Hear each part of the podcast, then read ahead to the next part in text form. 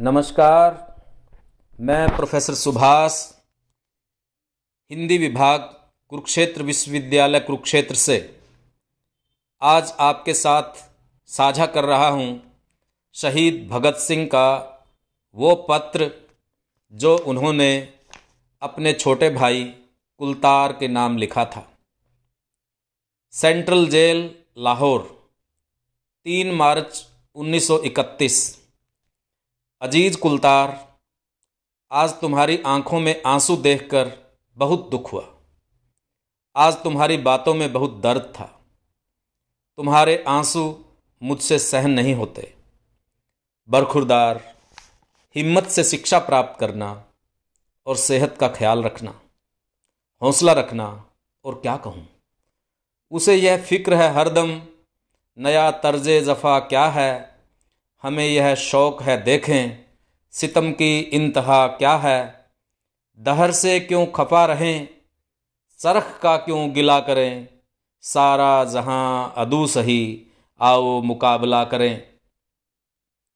कोई दम का मेहमान हूँ, अहले महफिल। चरागे सहर हूँ, बुझा चाहता हूँ। हवा में रहेगी मेरे ख्याल की बिजली। ये मुश्त खाक है फ़ानी। रहे रहे, ना रहे। अच्छा रुखसत। खुश रहो। अहले वतन, हम तो सफ़र करते हैं। हिम्मत से रहना। नमस्ते। तुम्हारा भाई, भगत सिंह।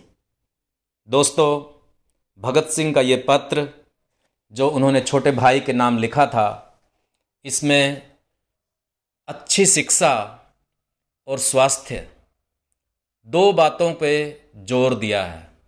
लेकिन हमारा दुर्भाग्य है कि स्वतंत्रता के बाद अच्छी शिक्षा प्राप्त करने के लिए और अच्छे स्वास्थ्य का कोई ढांचा मुकम्मल तौर पे निर्मित नहीं किया।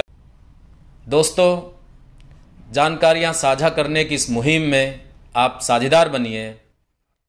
इसे साझा कीजिए। मिलते हैं किसी और महान शख्सियत के पत्र के साथ। तब तक के लिए धन्यवाद।